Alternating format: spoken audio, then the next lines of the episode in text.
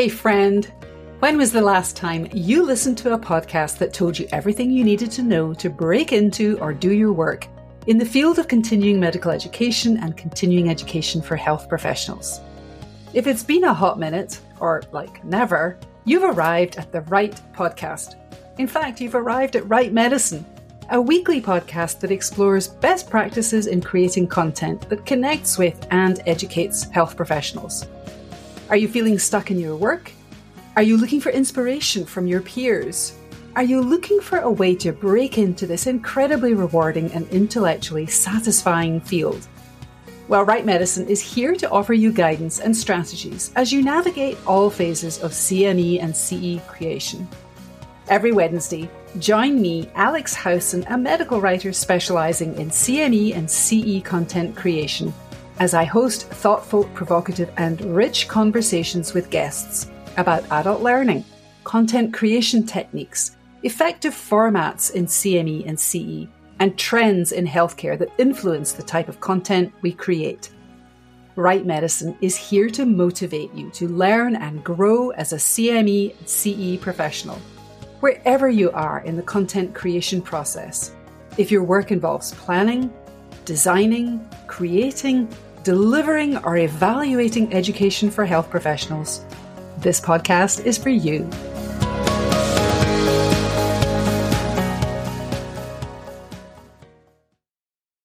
Sarah Nelson is a medical writer and founder of Green Pen Solutions Limited.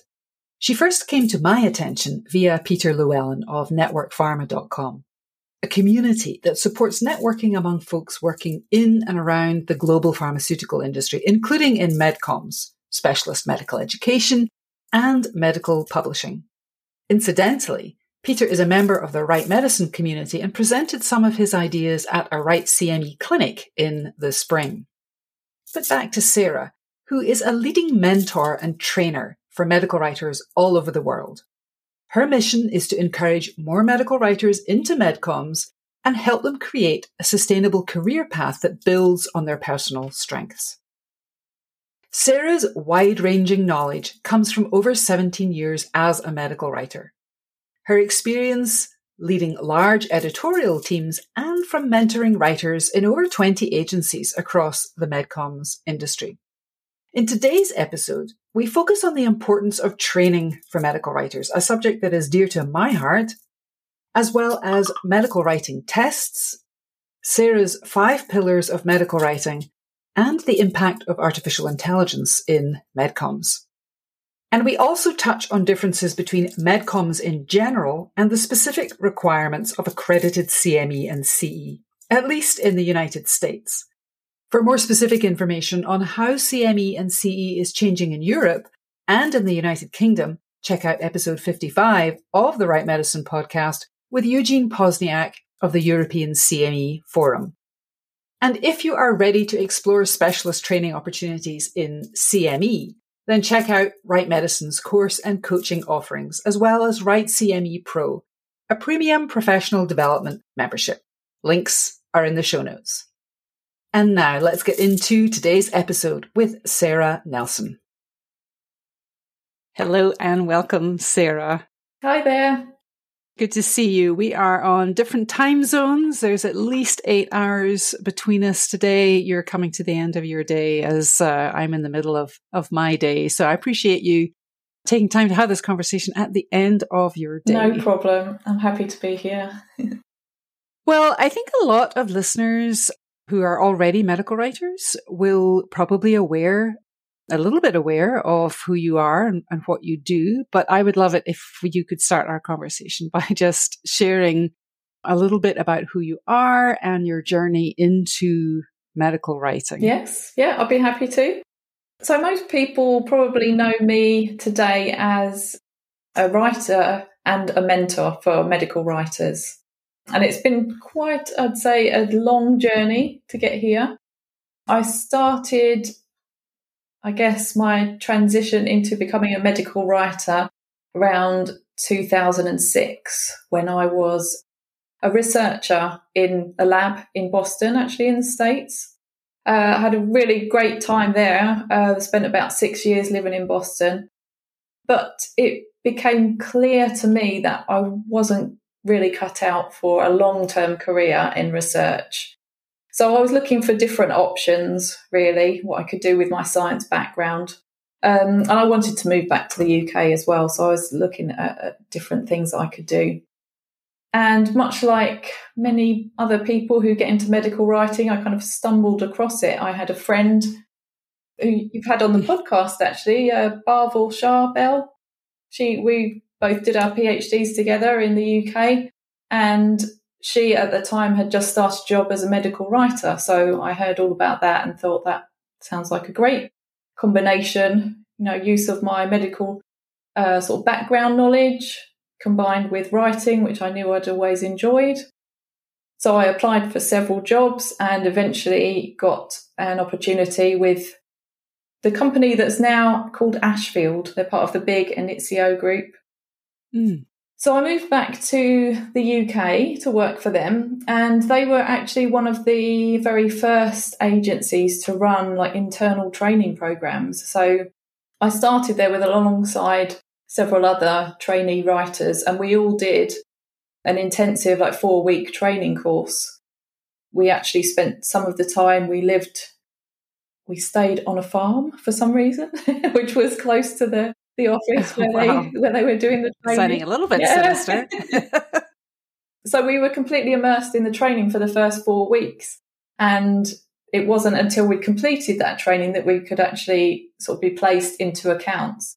So they were quite, I think, ahead of the time, really. And I was really grateful for mm-hmm. the opportunity to have such in depth training. I think that's made such a difference to my career long term, really. Mm-hmm.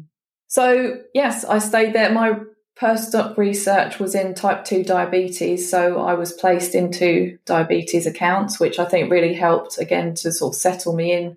I knew that therapy area quite well. So I could focus on honing the writing mm-hmm. skills, figuring out how the agency worked.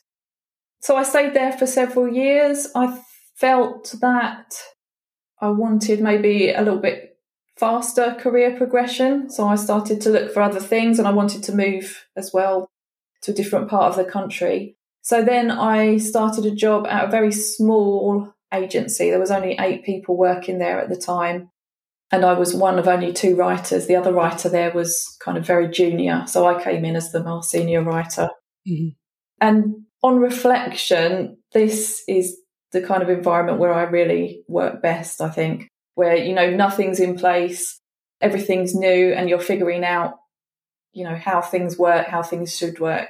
So I stayed there at that agency for um, almost 10 years, actually. I sort of I was always the most senior writer there. I led the team. We grew from two of us up to about 13 in the team. And I put all the sort of processes in place, was the lead writer on a lot of accounts, did all of the training there for, for the other writers as well. So mm-hmm. that really uh, gave me the opportunity to sort of explore this love that I have for training other people, really, sharing my knowledge after I'd been there for 10, almost 10 years, I just needed another challenge, really. As I say, I'd always enjoyed training other writers. So I decided, you know, let's find out if I could do that on a larger scale, not with a team from one agency, but, you know, with writers from anywhere, really. So that's when I branched out and mm-hmm.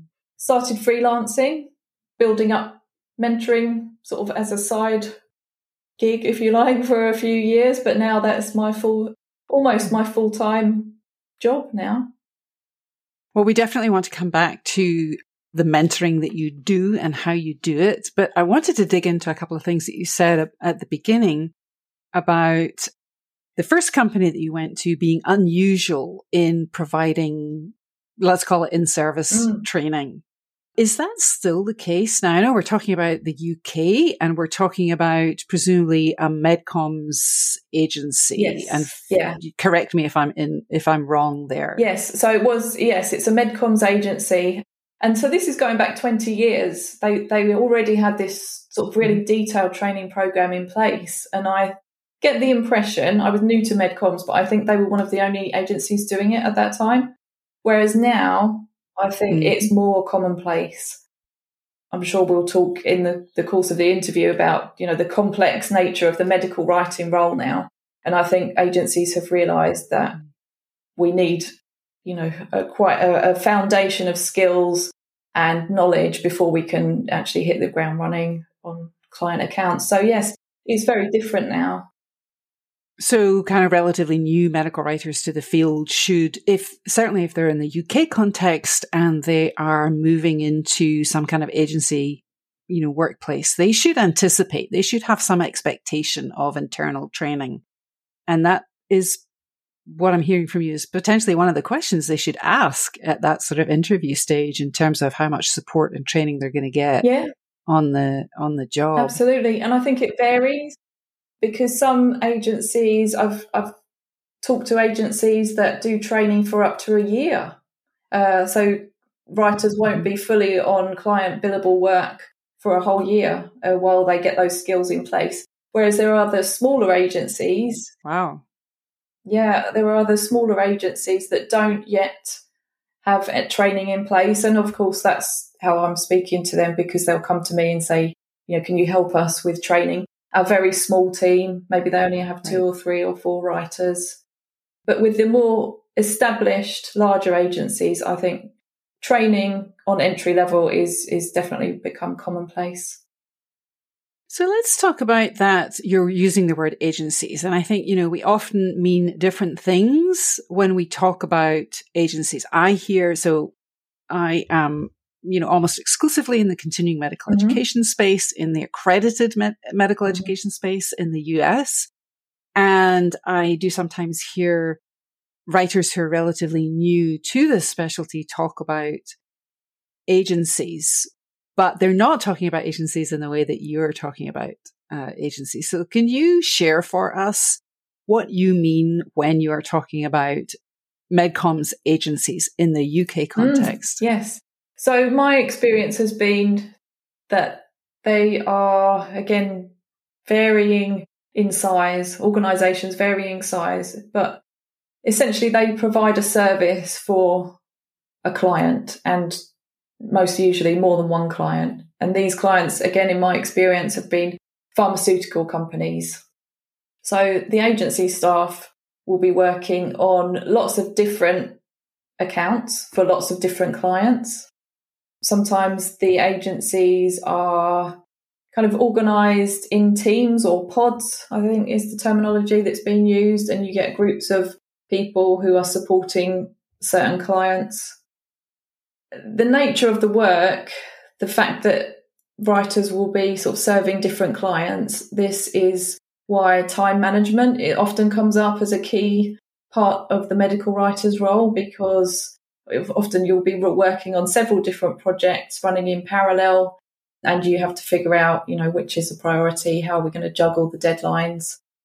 And it's also i guess links into medical writers having to keep track of their time as well. So being very aware of how much time you've spent on for example a meeting with gsk versus in the afternoon you might be working on um, a publication for Takeda or something like that, you know. So you are chopping and changing quite a lot. Mm. I personally really like that way of working. It can get hectic, but it's interesting and it's varied. I like that sort of fast paced. You're not working on any project for too long typically. And I think hmm. that's something that writers going into the agency environment need to be somewhat aware of as well if they're not comfortable with working in that sort of fast paced, high pressure. Let's face it, in some cases it can be quite high pressure. Then, you know, the agency environment might not be right for them.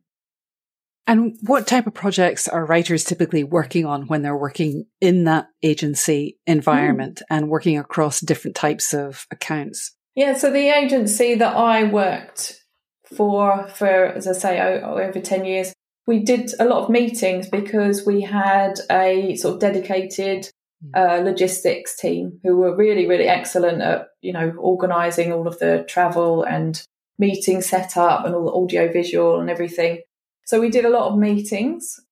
Some of them were small, like really focused advisory board meetings where the pharmaceutical company will convene experts on a particular topic to ask their opinions and on various topics like anything from clinical trial design to analysing data that have come out of a trial. Sometimes they'll be much less focused and it might be just to gain insights into how a particular therapy area or treatment is administered in the real world, you know, in different different areas of the world.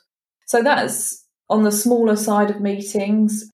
The bigger side, I think the biggest meeting that I ever worked on would, involved 22 presentations from lots of different speakers. It was over two days. You know, it had all the sort of lighting and stage management and everything. And interestingly, it was a very educational, sort of balanced meeting. I think the client's brand name or product name was mentioned once or twice during the entire two days. So it was very educational and we found some really cutting edge speakers as well that were doing, you know, quite new things with patients. So that's some of my experience. I think as well, there were less what I call creative projects as well, like publications you know, which are very data heavy and purely sort of writing, mm-hmm. dealing with data, editing, looking through journal guidelines, things like that. So I do think that there is a huge scope in the agency world. There's a huge scope of, of different types of projects that are that are available, and you know it's up to the writer and the team that they work in to figure out which projects they really enjoy and where their skill set fits best. And how does that translate into or align with, you know, one of the things that you mentioned at the very beginning of our conversation was the different roles and perhaps the many hats that medical mm. writers, you know, sometimes have to wear depending on the size and type of agency that they might be working in. What are some of these roles? And how do you well, I'll just ask one question at a time. What are some of these roles? Certainly, in the 16, 17 years or so that I've been a, a medical writer, I think the role has become very broad, very interesting, but also very demanding. As a freelancer, I've worked with different teams in different sized agencies, and I'm always so impressed with, you know, the things that these writers are coming up with some writers have really, really advanced almost design graphic design knowledge you know being able to take the understand mm. for example the content of the clinical trial and translate that into like a really sophisticated infographic i think that's in awe of the writers who can do that who can combine so many different things and produce something really impressive i think there's a lot more uh, sort of compliance has crept into the role as well with the advent of all these approval systems. And I think it's needed, you know, it definitely organises things from the client's point of view so that they have everything that they need to for, to perform a formalized review and sign off the content so that it's all, you know, meeting their high standards of scientific and editorial accuracy. But from the writing team's point of view, that I think sucks up a lot of resource now, uploading materials and source references into these approval systems. Yeah. Yeah. So there's a lot going on. and so there is a lot going on. And then, so that makes me curious then about how you approach your coaching and mentoring when you're working with, you know, medical writers mm. who are new to the field. And maybe you could start talking a little bit first about how, you know, what type of writers you're working with. Are you writing with individuals who come to you for mentoring or are you working with I think you mentioned, you know, earlier, smaller agencies who need the kind of onboarding mm. support mm. that you provide. You know, that sounds like there's two different ways, at least, that you're working with clients. That's it. Yes, it's a bit of both, really. And uh, uh, since becoming a mentor, I have been, I've become much more aware of the breadth of what medical writers do now. You know, I think I was, I had a good idea of the different things that were going on around medcomms, but I honestly had no idea about regulatory writing. I'm learning more about that, but that's something that I have personally no experience with. I think there's a lot of writers like CME. Uh, I didn't really know much about that either, so I'm learning more about that. I think it's fascinating the different types of, of writing that goes on around the world. So the way I approach it, obviously, I can't always comment on the specifics of the skills that each writer needs to have to meet their clients' requirements. But I did feel when I was, you know, in leading a team in an agency, trying to find training for my team to, to build their own skills, I always felt that when I searched for training for medical writers, it was about writing. You know, it was about grammar and uh, sentence structure and paragraphs and things like that. And that's often not what writers actually need.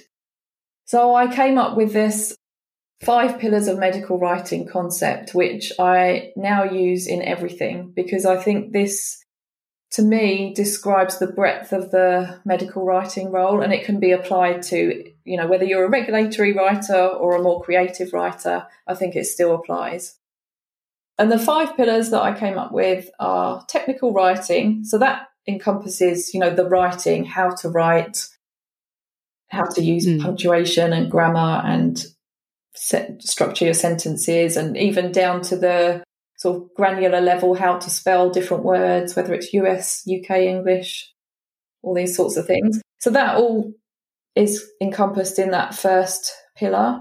The second pillar I call a scientific understanding. And this is how to, you know, understand the source material. Again, whether that's complex clinical trial data or more general therapy area research, there has to be some level of scientific understanding. So that's the second pillar. The third I called agency skills because, again, at the time I was focused on sort of medical writers in agencies, but essentially that's the soft skills that you need, you know, like being able to communicate with the project team and the client, being able to manage your own time as well as the, the time of the project that you're working in, and then as we become more advanced, you can think about sort of leadership skills and delegation skills under that agency skills pillar as well. The fourth one I call storytelling because again, I noticed that different writers are using very different modes of storytelling to get their information across. And so if you're a regulatory writer, hmm. your mode of storytelling might be, you know, to understand the templates that you need to use, the submission documents, the informed consent forms and so on. Whereas for a writer like myself, for example, I was using a lot of PowerPoint. So my mode of storytelling was, yeah, using a lot of PowerPoint, using very sort of persuasive structures to tell the story. Whereas a third type might be a publications writer. They're using that typical IMRAD format. Not perhaps not so much creativity is required, but they'll need to know you know, they'd have to be an expert in publications. And then the fifth pillar I called strategic thinking. And this one was probably the one, shall I or shan't I include this? Because at a junior level, you might think, all right, do you really need to be able to think strategically? But I think if you build that strategic thinking in element in right from the start of your sort of journey into medical writing, then it becomes easier you're always thinking about the big picture and who's the end user who's going to benefit from the piece of work that I'm working on. Because I often found that writers would get to kind of a senior medical writer level and then their manager would say, well, you need to think more strategically. And they'd be like, what, what does that mean? I don't know how to think strategically when really they might have already been doing it. So yes, that's the five pillars. Mm-hmm. There's, I think you have to have a kind of core competency across all of those five. But then once you have that beyond entry level, you can specialize in each one and kind of create your own version of med- medical writing, really. I love these pillars. I love the idea that you are setting your kind of baselining competencies yes. for, you know, the medical writers that you're training and that you're working with. This episode of Write Medicine is brought to you by Write CME Pro. A membership driven community that provides skills, scaffolding, and support for medical writers who want to create CME content with confidence. Write CME Pro gives you access to expert perspectives to help you build your CME writing skills, a portfolio accelerator to hold space so that you can create stunning samples to show your prospects, group coaching to help you build foundational and expert knowledge in CME, and more. Write CME Pro is a community for people like you who are ready to grow their CME writing niche, or niche, if that's how you say it. See the show notes for more details.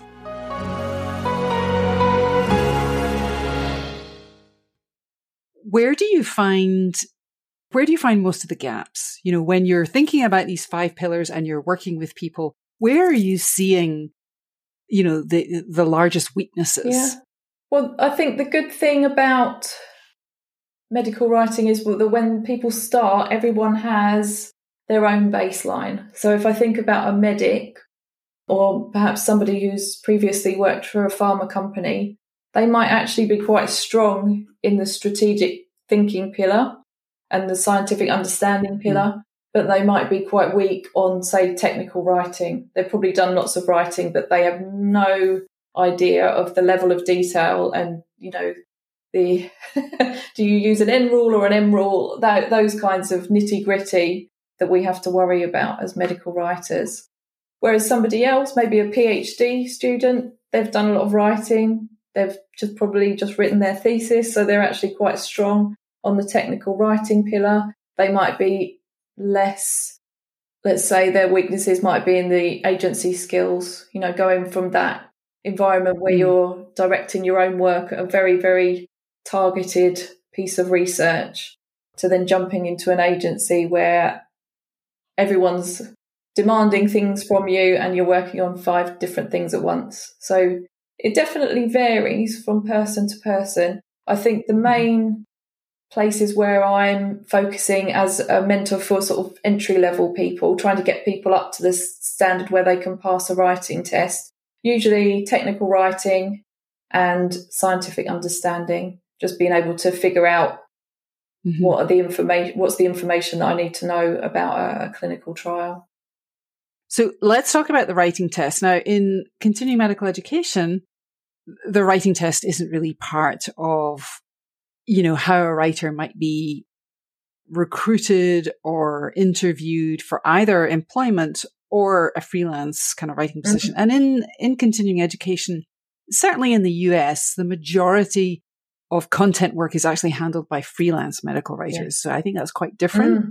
than other parts of medical writing. And obviously accredited continuing education uh, in the US is very different from what we see in the UK and Europe anyway. And we did, we had Eugene Pozniak come on the podcast last season uh, to talk about how the accreditation landscape is changing mm. in, in Europe and, and the UK. So that idea of the kind of medical test, uh, medical writing test is a little unusual in this particular specialty, but it's, it's widespread in other medical writing specialties. So can you talk us through what a medical writing test you know, what it involves and what new to the field medical writers would have to think about in order to prepare themselves yeah, for a medical yeah. writing test? That was a very long question. yeah, I mean, it's a significant sort of hurdle to be able to overcome these days. As I spoke about the five pillars, I do think there's kind of a baseline mm. that you need to hit to be able to firstly pass the writing test, but then obviously get a job and start working as a medical writer because if you don't have that, you can find yourself in deep water very quickly, unfortunately. So the writing mm. test has kind of evolved for as a way for agencies to assess those competencies.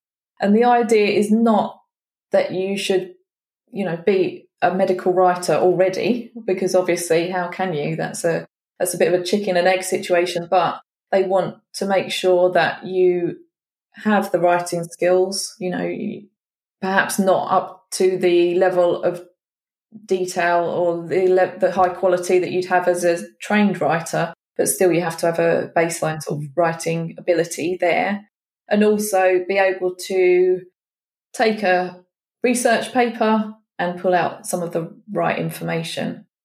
So again, mm-hmm. even during the few years that I've become a mentor, I have seen these tests evolve. They are quite complex, some of them. Often the writers are asked to do like two or three different things, like summarize a research paper, create a slide presentation, write an abstract. So they're not small tasks.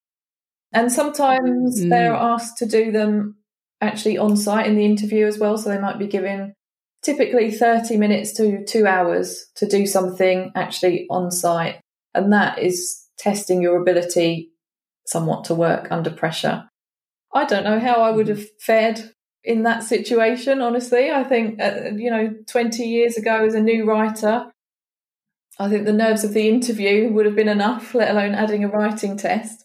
But essentially, yeah, I, what I would say to writers who are, or aspiring medical writers, it's not supposed to be perfect. So you can do your best. What I'm trying to do with some of the resources that I've put out there is to give people an idea of what to expect and what a pass might look like. Because to go into it blind, I think, you know, I've definitely come across writers who have done five, six, even more tests, and they really don't know where they're going wrong. And it's very sort of demoralizing mm. for them. So if I can, you know, have a mentoring session or take them through my course and just give them, all right, you need to sort of pay a bit more attention to detail here or read up a bit about how clinical trials are conducted, then, you know, that can open them up to more success in the writing test. Yeah, no, I, I it's certainly something I hear about from not so much obviously the the new to the field writers that I mm. work with in continuing medical education, but some will, you know, on LinkedIn and various yeah. Other places, you know, I I see people talking about the writing test, and, and as you put it, how demoralizing it can be. And I'm glad you mentioned you don't know how you would have fared if, or how you might fare now, because as you were talking, I was thinking, oh, I I don't think I'd pass a writing test.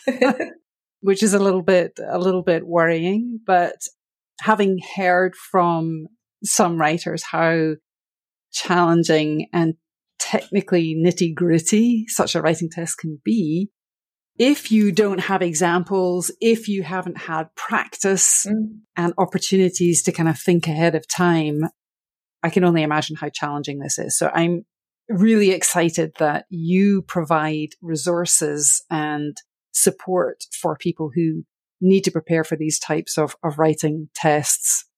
I'm conscious of our time. One of the things that we haven't talked about, of course, is the, the perpetual elephant in the room at the moment for just about uh, every type of writer, which is artificial intelligence. And, and one of our listeners, Maj Yajani or uh, Yagani, uh, asked the question, the question is about the difference between modern versus traditional medical writing. Mm and how the field is keeping up with changes, particularly in relation to artificial intelligence. So I'm kind of curious, you know, from your perspective and the kind of work that you do, mm.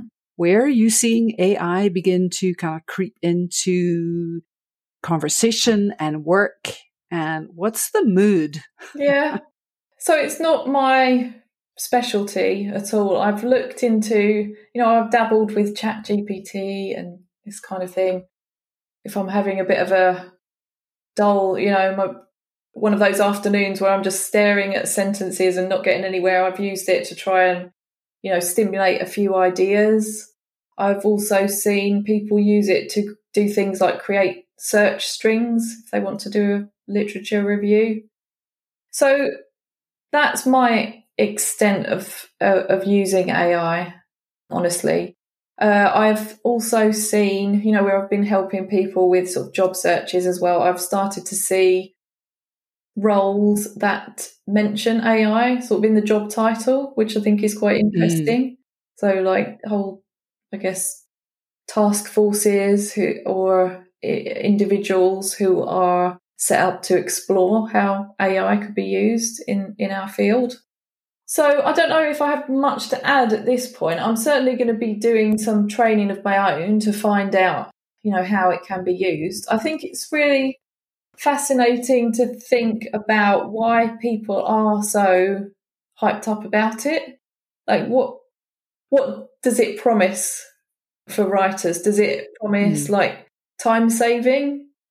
Because that I think we can use it as a tool to save time and do things quicker than than the human brain can do to some extent. Do people think that it's going to allow us to do more than what the human brain can do? I guess that that's quite exciting. But I think what we're all quite cautious of is will it get to a point where say somebody in medical affairs wants a literature review done do they plug it into ai and then not even come to a med- for a medical writing support at all and i can see that could mm. be hmm. possible honestly so i i don't know how it's going to evolve what regulations need to be put in place i think it's all going to yeah i have imagined that pharma clients are likely to be much more cautious mm. about AI than perhaps, mm. you know, writers and, and other people with different roles and responsibilities because of, you know, data privacy and, and those sorts of concerns. Is this something that you're hearing among your clients? Yeah, I think there's still a concern about, you know, how accurate these things are. I think there is as well a bit of a attitude that using it is still a form of like cheating, if you like. You know, is it if you use it to create content? Is it going to be accurate? You know, is it just been done as a shortcut? I don't know. I don't know really. I think there's a whole hmm. range of attitudes out there. Some are very skeptical, some are very open to, to using it and experimenting. So, yeah. And we're still at the very beginning of the introduction of this particular mm. thing to to all sorts of work, all sorts of work, not just, just medical writing. So it's interesting that there's a lot of conversation. There's a lot of discussion. We see in, in the publishing world some attempts to kind of create parameters mm. around, you know, how and when uh, AI can be used. But I think a lot of us are still kind of trying to figure out what those parameters might look like in certainly in CME, and it sounds like other parts of medical writing as well.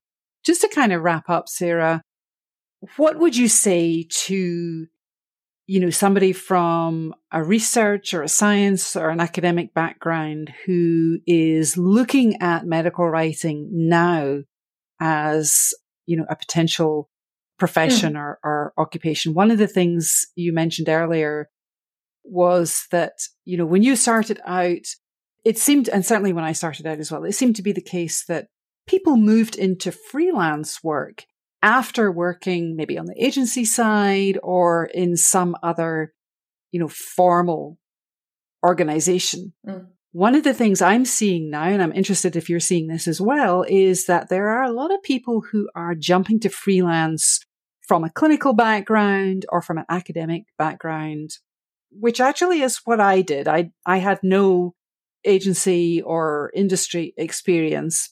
But at the time, you know, 20 years ago, that was unusual. Mm. I think we're seeing a lot more people now thinking about getting into freelance medical writing without that agency or industry experience. Yes. Are you seeing that? What do you make of that? And how does that change the kind of coaching and support that people need?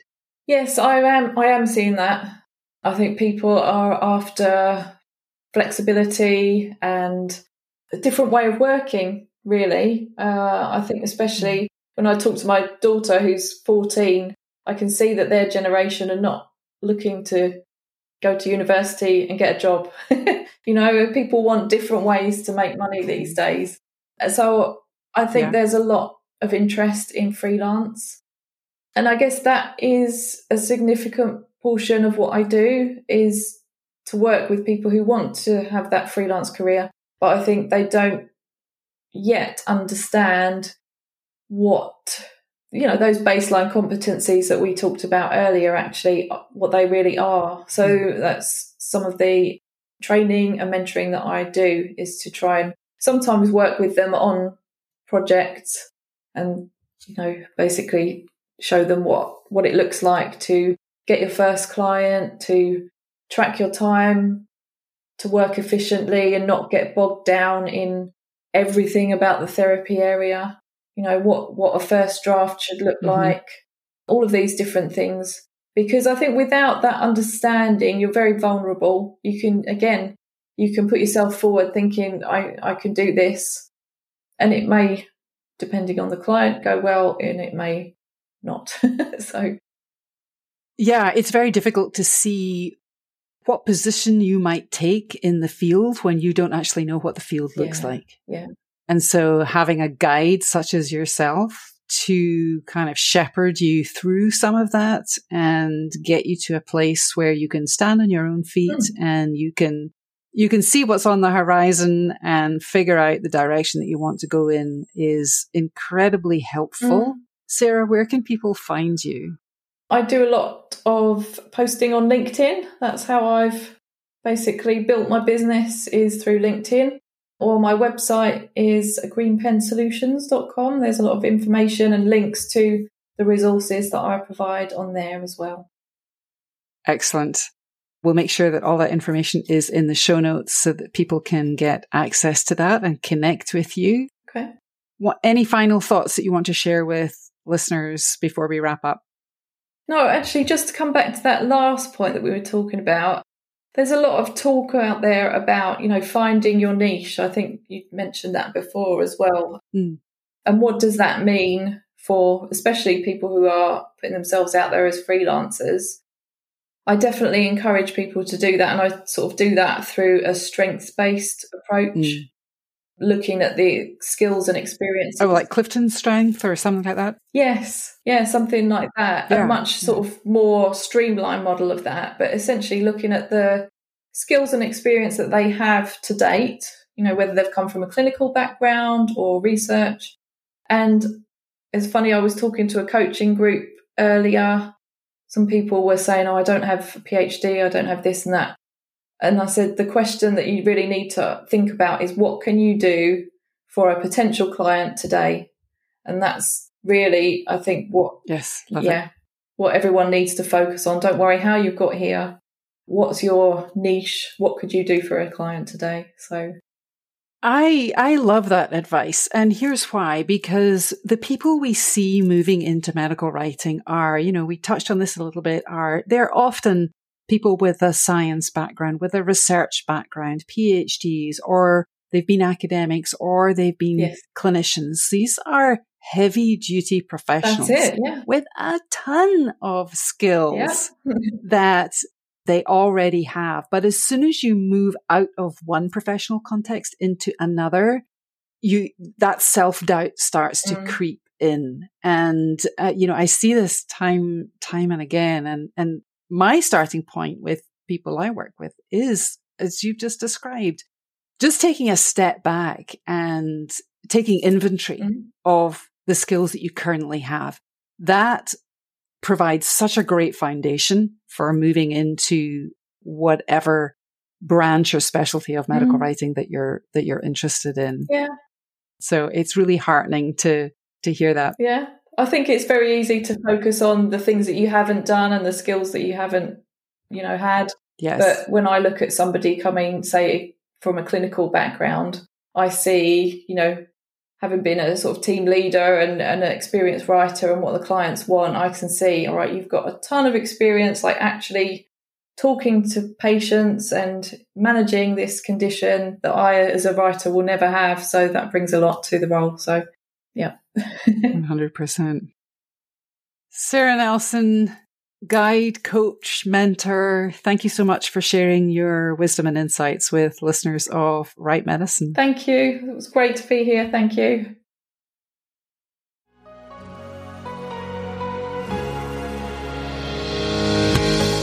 If you'd like to connect with me or today's guest or access any of the resources we talked about, check out the show notes for this episode. They're on my website, where you'll also find additional resources. Find the show notes at alexhowson.com forward slash write, W R I T E dash medicine dash podcast.